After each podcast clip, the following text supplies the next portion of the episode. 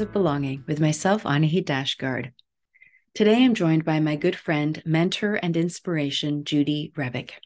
Judy is a seasoned feminist who is a leader in the pro choice struggle here in Canada.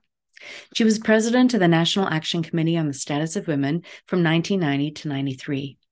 She's hosted her own political debate show on CBC, as well as continuing as a regular media commentator on feminist and social justice issues. She's the subject of the award winning documentary Judy versus Capitalism and author of six books, including the seminal book of the Canadian women's movement, 10,000 Roses The Making of a Feminist Revolution. Judy and I talk about this remarkable history, as well as the necessary ability to work across our differences to bring about political change. We talk about the role of trauma in activist work and how to rebuild a united movement for social change going forward. Enjoy today's episode.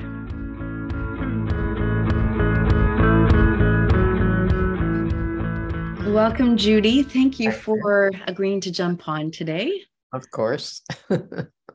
I uh, was just saying how great your hair looks. So I want to just say it again so everybody that's listening to this can fully appreciate. Thank you. How well, you know, now that like I went gray before it was fashionable, now everybody's going gray. So I haven't I haven't dyed. I've got the grays coming in and I haven't dyed yet. I'm trying to let it be. Let it be. Yeah. Well, I um I want to get into talking about activism and responsibility and how we can create change, especially in this period of time. But I'm wondering if you can start off by just sharing highlights of your journey as a leading Canadian uh, feminist thought leader and starting perhaps with your move from New York and how your childhood colored your later choices to become an activist. Well, um, I lived in New York till I was in Brooklyn till I was 10, and I came to Canada um, we moved into North York, which became a Jewish community, but at that time it was more a farm community. So I moved from a place where everybody was Jewish, since we're talking about belonging, to a place where nobody was Jewish or hardly anybody. And there was a lot of, there was actually a lot of anti Semitism. And um, probably the only time in my life that I experienced it in that way as a child. And uh, it didn't really bother me because, well, because I had grown up. I, I don't know. I, I hadn't grown up with it. So um, somehow it didn't bother me. Um, I was 10 years old and I was going to school on my bicycle, and, it, and this girl called me Dirty Jew. My father was a scrapper, you know, so I got off my bike and I punched her. Nobody ever called me Dirty Jew again. so not that I'm recommending it, but it worked for me. My father also sexually abused me when I was younger. I think it stopped when we came to Canada. I'm pretty sure it did. I don't have any memories. Uh, so from age five to age 10. I think at about age eight, I uh, I freaked out and um, I didn't want to stay. I told my mother I don't want to sleep alone anymore because my brother shared a room and I had a room. So she moved me into my brother's room. And after that, he stopped. So when I was 15, I started to suffer real anxiety and um, at camp. And a counselor helped me. And that's the last time I remember feeling that way. So I think I must have buried it uh, around 15, 16. It's also when I started to gain weight. And I think that's also when I started to bury my feelings. Um, and uh, as a result, I was very dissociated. So that meant that I didn't feel anxiety or fear at all. And that helped me make me a much better activist. Um, and so when I went to McGill, um, I sort of fell into activism because I was always different than other girls. Like I like to do what boys like to do better. Um, and um, you know, I had two brothers and I had two male cousins that I was friends with. So I hung out with boys a lot. Mm-hmm. And I started to work on the McGill Daily. And that's where I became politicized because it was the 60s. That was 1965. So the beginning of the civil rights movement. Um, and uh, and the, the beginning of some ideas of feminism. Um, and uh, yeah, my first beat was women's issues. I got politicized at um, at the McGill Daily, and all the radicals on campus worked there. And so, mm. the first year or two that I was there, we were a small minority on campus. But by the last year, which was 66, 67, uh, McGill just exploded with demonstrations and you know so yeah so that's how i radicalized. And then can I, can I just ask you when you were involved in protests on campus are you talking about feminist protests? No not at all. I wasn't a i wasn't a feminist then. I was are you talking about civil rights or anti-vietnam no, which yeah anti-vietnam and civil rights. Mm-hmm. those yeah. are the two big issues civil rights and anti-vietnam so, or, what brought you into working on um, and organizing around women's issues, um, eventually becoming the president of the National Action Committee on the Status of well, Women? Gloria Stein, Steinem, as some people refer to you. well, I came back to, I went back to Toronto right after I graduated because I, I wanted a job in media and I couldn't get it in Quebec. And then I got a job in media and I decided I didn't want a job in media because I couldn't be radical and write for the media then. I got involved in organizing alternate culture and youth culture mm-hmm. when I went back to Toronto. And then um, I was attracted to the left. I was never attracted to feminism per se in those early days. I, I think because you know a lot of feminism was anti-male, and I wasn't anti-male at all. Like I said, some of my best friends were men, mm-hmm. and uh, and so I didn't really understand uh, male oppression of women. I just thought women were most women just wanted to do what they did. I just didn't want to right? That's what I thought for a long time. Mm-hmm. But once I became a Marxist, then I started to take uh, women's oppression more seriously because there were women in the Marxist group who were strong feminists like Varda Burstyn and Jackie Larkin, and they had a big influence on me. So I really didn't become a feminist till after I became a Marxist, a revolutionary Marxist. Yeah. Oh, and then once I quit the RMG, which was the group that I was in, um, it was really an accident, you know. Like I quit the group and I knew to be happy, I had to be an act- active. And it so happened that the, really the day after I quit, there was a meeting to talk about opening an illegal abortion clinic in Toronto. And I went to the meeting. That's all. I thought, wow. oh, this, this sounds cool. And uh, and because you know I've always had a big mouth, I've always been articulate uh, Peter Cole, who uh, later became a public health doctor, he nominated me to be on the coordinating committee. he didn't know who I was at all, ah. Uh-huh, uh-huh. But he just thought I was articulate and I was strong. And so they nominated me. And then the series of other accidents happened, like, you know, Dr. Morgentaler liked me when I met him and he asked me to be a spokesperson for the clinic. Mm. He liked, he put it this way I like your energy, is the way he put it. So I became the spokesperson for the clinic. So I became really well known very quickly. Not so much, people didn't know who I was, but they knew that I was working with Morgentaler. And I, I think my politics as a feminist, as a socialist feminist, I developed while I was still in the group. I had I had gone to uh, IWD, International Women's Day Committee, like eh, that started in Toronto in 1978. Mm-hmm. And the RMG was the RMG women played a big role in starting that because mm-hmm. uh, we saw that there were a lot of a lot of feminist activism, but it was all on issues, kind of like it is now, all focused on specific issues, and that we had to have a way to show how powerful this movement was, and so we decided to have an IWD march, which by is still going on today. So yeah. it was really an important uh, initiative. When did you become president of NAC? Where I 1990. know 1990 and so yeah. during your time as president of nac was when you won the legal struggle to um, have abortion be legalized. No just before. It was before. Like i abortion was legalized in 1988 that's when the supreme court decision was and i became president of nac in 1990 so you know it had an influence on me becoming president because you know i was really a radical right? Like i I'm not saying I'm not now, but you know how the media saw me was as a real fighter because well, not only had I led the pro-choice struggle, but I stood up, uh, you know, against the guy with the garden shears who tried to kill Morgentaler, and I stepped in front of the garden shears, right? So, like, people saw me as this sort of brave fighter, mm-hmm. and which is why the women who were leading NAC wanted me to run because they knew Mulroney had been elected, and that NAC was going to be in for the fight of its life. So that's why they wanted me to run because they saw me as a fighter. because mm-hmm. normally I wouldn't. A person like me, you know, is sort of out there radical would never be president of NAC. It was always like women who were, you know, politicians or you know mm-hmm. people like that. Mm-hmm. So academics, never anybody like me, never a grassroots activist. So mm-hmm. um, yeah, so that's how I became president of NAC.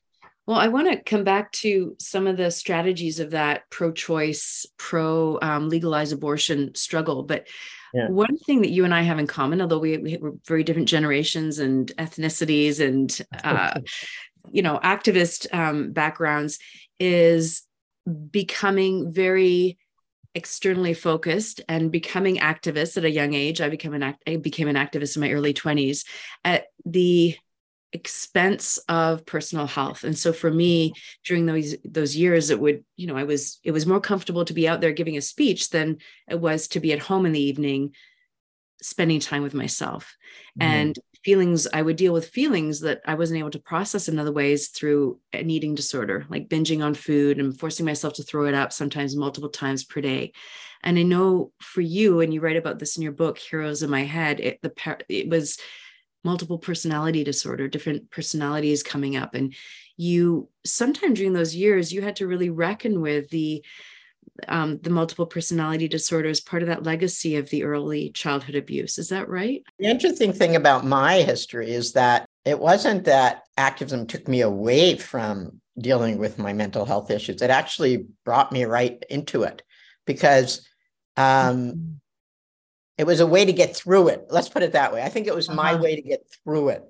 Like right. I had to go through a really heavy, you know, therapy, right? Like first I had to get back in touch with feelings, realize that I didn't have, I was not in touch with my feelings, then get b- back in touch with the feelings. And then when I became president of NAC, like right before that, I started to have m- memories of the abuse. Okay.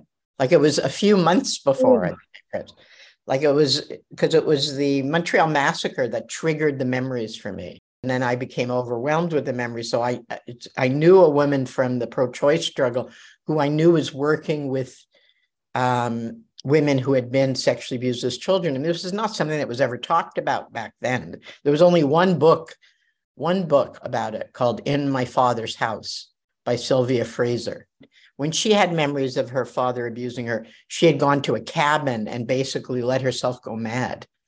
And I knew I couldn't do that. So I, so I, uh, not knowing what this involved, I just agreed to run for president of NAC because it made sense to me. And somehow I managed to pull it off. I don't know how, but I did. And, uh, and my therapist was amazing. Like alternate personalities start to come out and like they would just talk, right? And it wasn't until I'd say years after that that I started to integrate everything. I think that relationship between trauma and activism is a really rich one and true for many mm-hmm. people that choose activism or a change making role. Um, and I think my generation and ones coming after are even more literate than you and I had access to being around. Where is the line between oh, personal yeah. feelings and trauma and between external strategy? And, and I think that ability to discern is really important because when we don't have that ability to discern, what often happens in many activist communities, and I again I know it was true of your your generation, certainly yeah. true of mine, was we take those feelings and we outsource them and we attack each other and we blame each other and we you know nothing is ever good enough. No one is ever good enough unless we're you know uh, touting the purest um, ideological activist um, analysis. You cannot belong to the club. Yeah I think, think that's related to trauma eh? absolutely i do. I think when we start to integrate our own trauma and pain and we process it we're able to hold more compassion for ourselves and from that more compassion for others it doesn't mean that we become less fierce in our politics. I think it enables us to become more effective in meeting our political goals yeah. because we're not treating everything with a sledgehammer. We can actually discern do I need a sledgehammer or can I get, actually get away with a screwdriver here? Or perhaps right. even just a sponge is needed. And so we can yeah. show it with more effectiveness. And yeah. Judy, I, I will say, as your friend, you're one of the rare people I know that has continued to you know be effective in your activist role because you've continued to integrate parts of yourself and you know grow a lot of people i think get stuck in mm-hmm. one way of yeah. being or doing things and they become less and less effective in what they're doing over time hmm. yeah i want to think about that like for me i think it was i was tough you know no question about it i was tough and I was easy and I was quick to anger too. Once I started at NAC, even though I was, you know, I was doing therapy at the same time, I was very clear about what we call now diversity. I was very clear that we had to change the composition of NAC, and we had three Indigenous women on the executive. And um, first meeting, there was a woman from uh, the Ontario rep who was you know, I thought she was a real flake, you know, I would have like just written her off, right? And in the middle of the meeting, she started to, you know, she she ran out of the room crying, and I just ignored it, right? And but I noticed that the indigenous women were upset. So I said, "What's wrong?" And they said, "Well, you know in our meetings like we pay attention to emotion but it's okay. We're you're we're in your group now so we'll adjust. So i said no but i want you to feel that this is your group. I mean i knew enough to know that. And uh, so how would you change it? So they said well we would start a meeting by asking how everybody's doing. Now this is no big deal. Like this is normal check in right? But then that's 1990 nobody would do something like that. Like, and if a white woman said that, I would have said, Oh, are mm-hmm. you kidding? Come on, give me a break, you know, like that. But because the indigenous women were suggesting it and I wanted them to feel welcome, I said, Well, how about you chair the meeting tomorrow? And Priscilla said to you, I'm still friends with, she did chair. And we did do that. And it tra- and I saw that it transformed the meeting. Mm-hmm. It was a much better meeting, just what you're saying, like that kind of, you know, anger that people had and so on. It didn't happen, right, mm-hmm. in the mm-hmm. same way. After September 11th, um, where Middle Eastern racism and Islamophobia kind of spiked in a way that, you know, has kind of been steady yeah. since then, but was pretty startling. Um, all this stuff washed up up for me and i looked at the community of people that i was connected to because at that point i was as you know one of the leading activists of the anti-corporate globalization movement in, in Canada, right, sort right, of right. in those circles, and um, just felt the complete lack of support. Um, and in fact, felt felt the attack energy, um, yeah. and just and it was the reason I I left I mean, I think there's many paths to activism and it doesn't have to be one way ever. But I think when activism becomes our way of dealing with our own personal shit, it can be dangerous to ourselves. No, for sure. That's for sure. Yeah, that's for sure. But like I say, I, for me, I don't think I did that. I think it was the opposite, actually. I think activism helped me work out my stuff. Um, but, um, you know, maybe that was timing. Like, I think the anger and the way in which we work out anger in groups is that's true. But i think the purity stuff is really ideological. I don't i don't think it's just coming from emotional wounds. I think it's coming from the way in which we've have no patience for people you know the way in which everybody has to agree or uh, we don't want anything to do with them sort of thing. You know it, i'm not sure that's trauma based although I'm, i'll think about it you know? I really do feel like the the impatience, the behaviors you're describing, impatience, yeah. writing people off really quickly, jumping on people's words if they don't come out the right way, um, quick to judgment, uh, the inability, and you and I have talked about this, to build alliances with people that are yeah. even like one tiny millimeter over in their yeah, political beliefs, I think is very much based in undealt with grief, anger, rage, whether it's personal or because of systemic factors. I think as a society, what we're facing which is potential apocalypse and end of the human species, whether it's through nuclear war or a climate disaster or you know has to come out somewhere. And i i i think it comes out in people's charged responses to each other often. Hmm. but again i think that's changing right? There's a lot of talk in and movements um activist movements and groups that are active today Black Lives Matter is one example around yeah. processing your emotions and being more embodied and being more kind of, you know, looking self care. Yeah. And people talk more openly about those things because yeah, I think connected it to when we do this, we're actually more effective. Our relationships are stronger and we can be more effective together and pull together behind a common vision.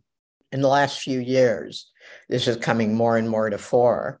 Going back to what we were just talking about, how activists of your generation were often very tough you had to be. In my generation it was we were just starting to notice how that way of working was connected to tr- maybe undealt with trauma and psychological unhealthiness. And so we were you know that was starting to get named. A lot of activists i know left activism because of mental health Tooker Gomberg took his life. Right. Yeah, yeah. There's others we can name that we both know that really struggled um, with that. And then in the upcoming generations, I think there's more literacy.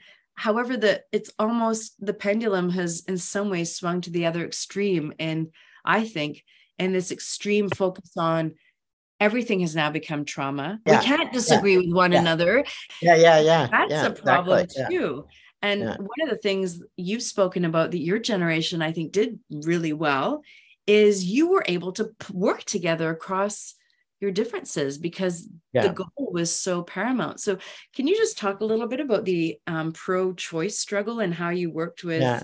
cross? Well, yeah, we so in the pro-choice struggle, like we we're up against really big odds, you know, because all all the governments were against, you know, all the parties are against what we were doing. Like, for example, Bob Rae, when he was leader of the NDP, spoke at a pro-choice rally uh, in favor, you know, that was defending the Morgentaler Clinic and said that the NDP can't support the Morgentaler Clinic because it's illegal, right? And got booed off the stage. And then we fought inside the NDP and we won their support for the Morgentaler Clinic. But it was a battle royale. So we didn't even have the support of the NDP, right?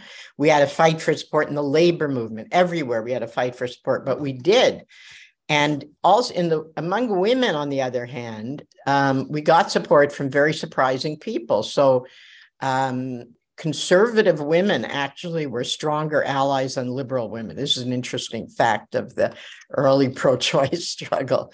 Conservative party women, I'm talking about parties now, were more supportive of the pro-choice struggle than liberal party women. Yeah. And uh, in fact, Pat Carney, who was a leader of the Conservative Party and was um, the minister that Mulroney had lead the free trade fight, which was a fight back then. And she flew back to Ottawa and voted against Mulroney's recriminalization of the abor- of abortion and defeated it. And she lost her cabinet position because of it. That's how strongly pro-choice she was. That she gave up her career yeah. to oppose uh, the recriminalization of abortion.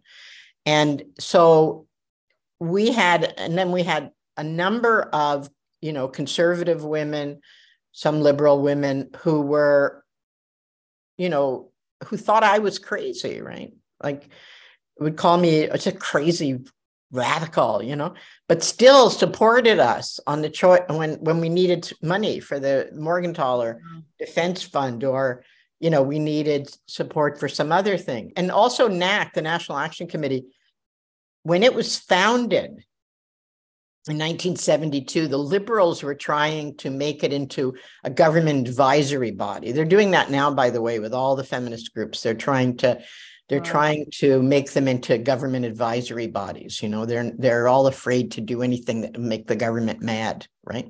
Those of us who are more radical, mm. um, we, you know, we didn't want to ally with the conservative women against the liberals, but that's what we did because the conservative women were for an autonomous women's group and uh, they didn't trust the liberals and correctly so. And we hated these women. Like we didn't like them. We weren't friends with them. We didn't mm-hmm. but but we knew we needed broad support. And and we understood that like in a very deep way that the only way you know it was the same with the anti-war stuff you know you'd be in a march and you know i'm going ho ho ho chi minh the viet cong are going to win.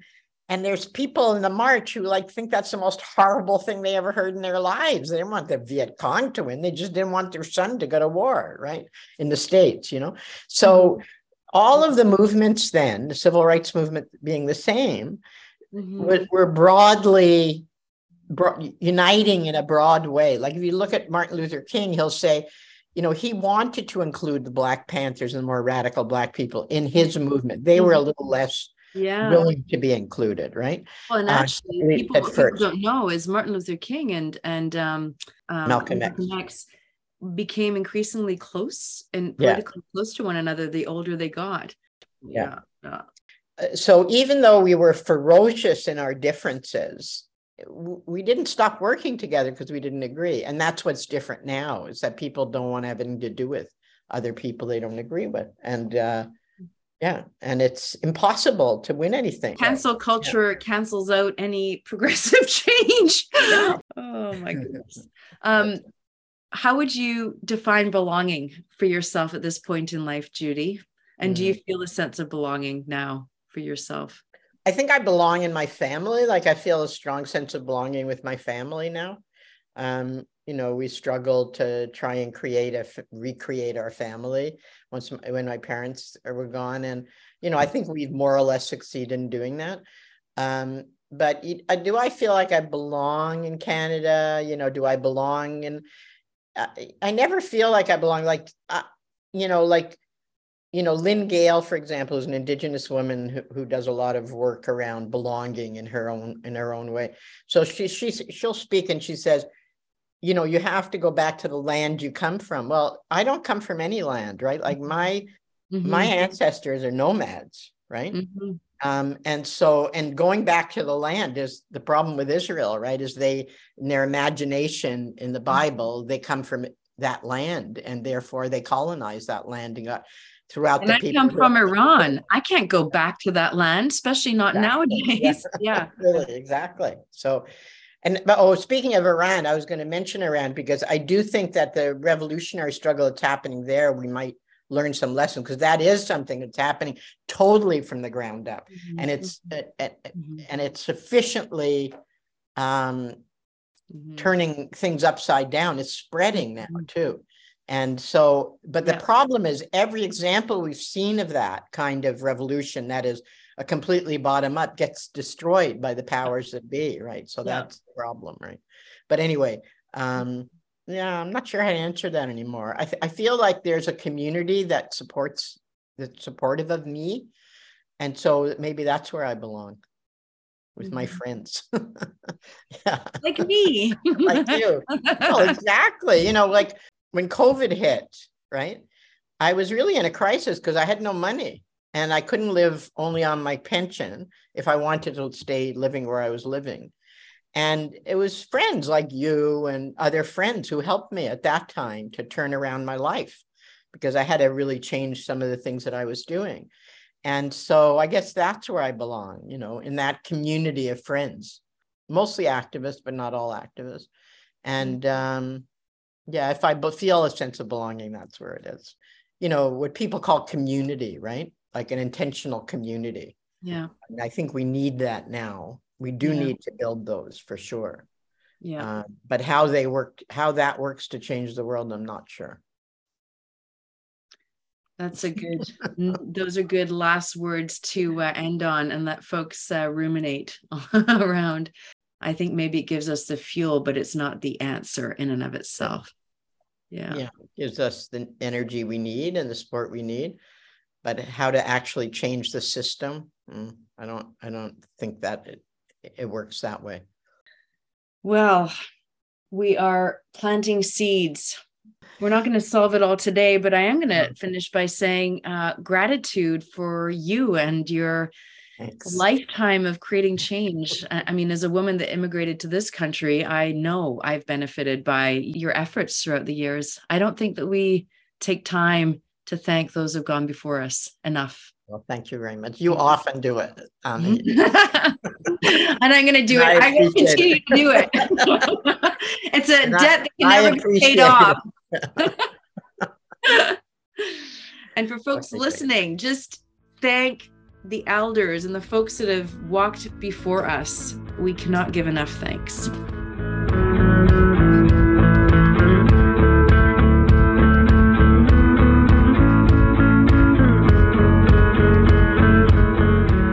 Thanks so much for joining today. Please feel free to share this episode. And you can also visit my website, Annahid Dashtgard, A N N A H I D D A S H T G A R D.com, where you can order my latest book, Bones of Belonging, where I dive deeper into themes we discussed here today. Be well and look forward to you joining next time.